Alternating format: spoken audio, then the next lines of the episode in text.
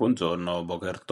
Per commemorare nel 2023 l'ottantesimo anniversario del rastrellamento del ghetto di Roma è stato presentato un emendamento alla legge di bilancio per sbloccare un fondo ad hoc. Il PD spera, l'auspicio eh, sostiene Repubblica dovrebbe essere corrisposto dalla maggioranza di centrodestra ed avere già l'approvazione in tasca. I fondi verrebbero gestiti direttamente dal Campidoglio e scrivono i firmatari della proposta Claudio Mancini e Deborah Serracchiani serviranno per realizzare iniziative specifiche, manifestazioni pubbliche, cerimonie, incontri e momenti di ricordo con il coinvolgimento delle organizzazioni associative e culturali dell'ebraismo romano volti a commemorare le vittime dell'odio razziale e la deportazione degli ebrei.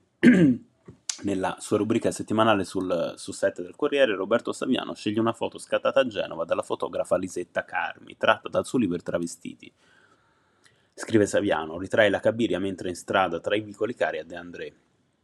Presto Lisetta capirà, come dirà lei stessa, che la nuova sensibilità acquisita non riguarda tanto l'accettazione di uno Stato quanto il rifiuto di un ruolo. Carmi, ricorda lo scrittore, nasce a Genova nel 1924 da una famiglia di origini ebraiche e quindi vive sulla propria pelle il dramma delle leggi razziali. Repubblica Roma presenta Retrospectum, esposizione al Maxi dedicata ai quadri del cantautore Bob Dylan, opere che raccontano un paese fatto di eccessi e di terribile normalità, si legge. Raccontano anche qualcosa in più dell'uomo dietro i quadri, quindi non del Dylan, ma del Robert Allen Zimmerman che nasce a Duluth, nel Minnesota, e fugge presto a New York, portandosi dietro lo sconcerto, i dubbi, le paure, ma anche la forza dirompente, la congenita vitalità e l'ottimismo dei suoi nonni ucraini scappati da Odessa dopo i pogrom antisemiti del 1905.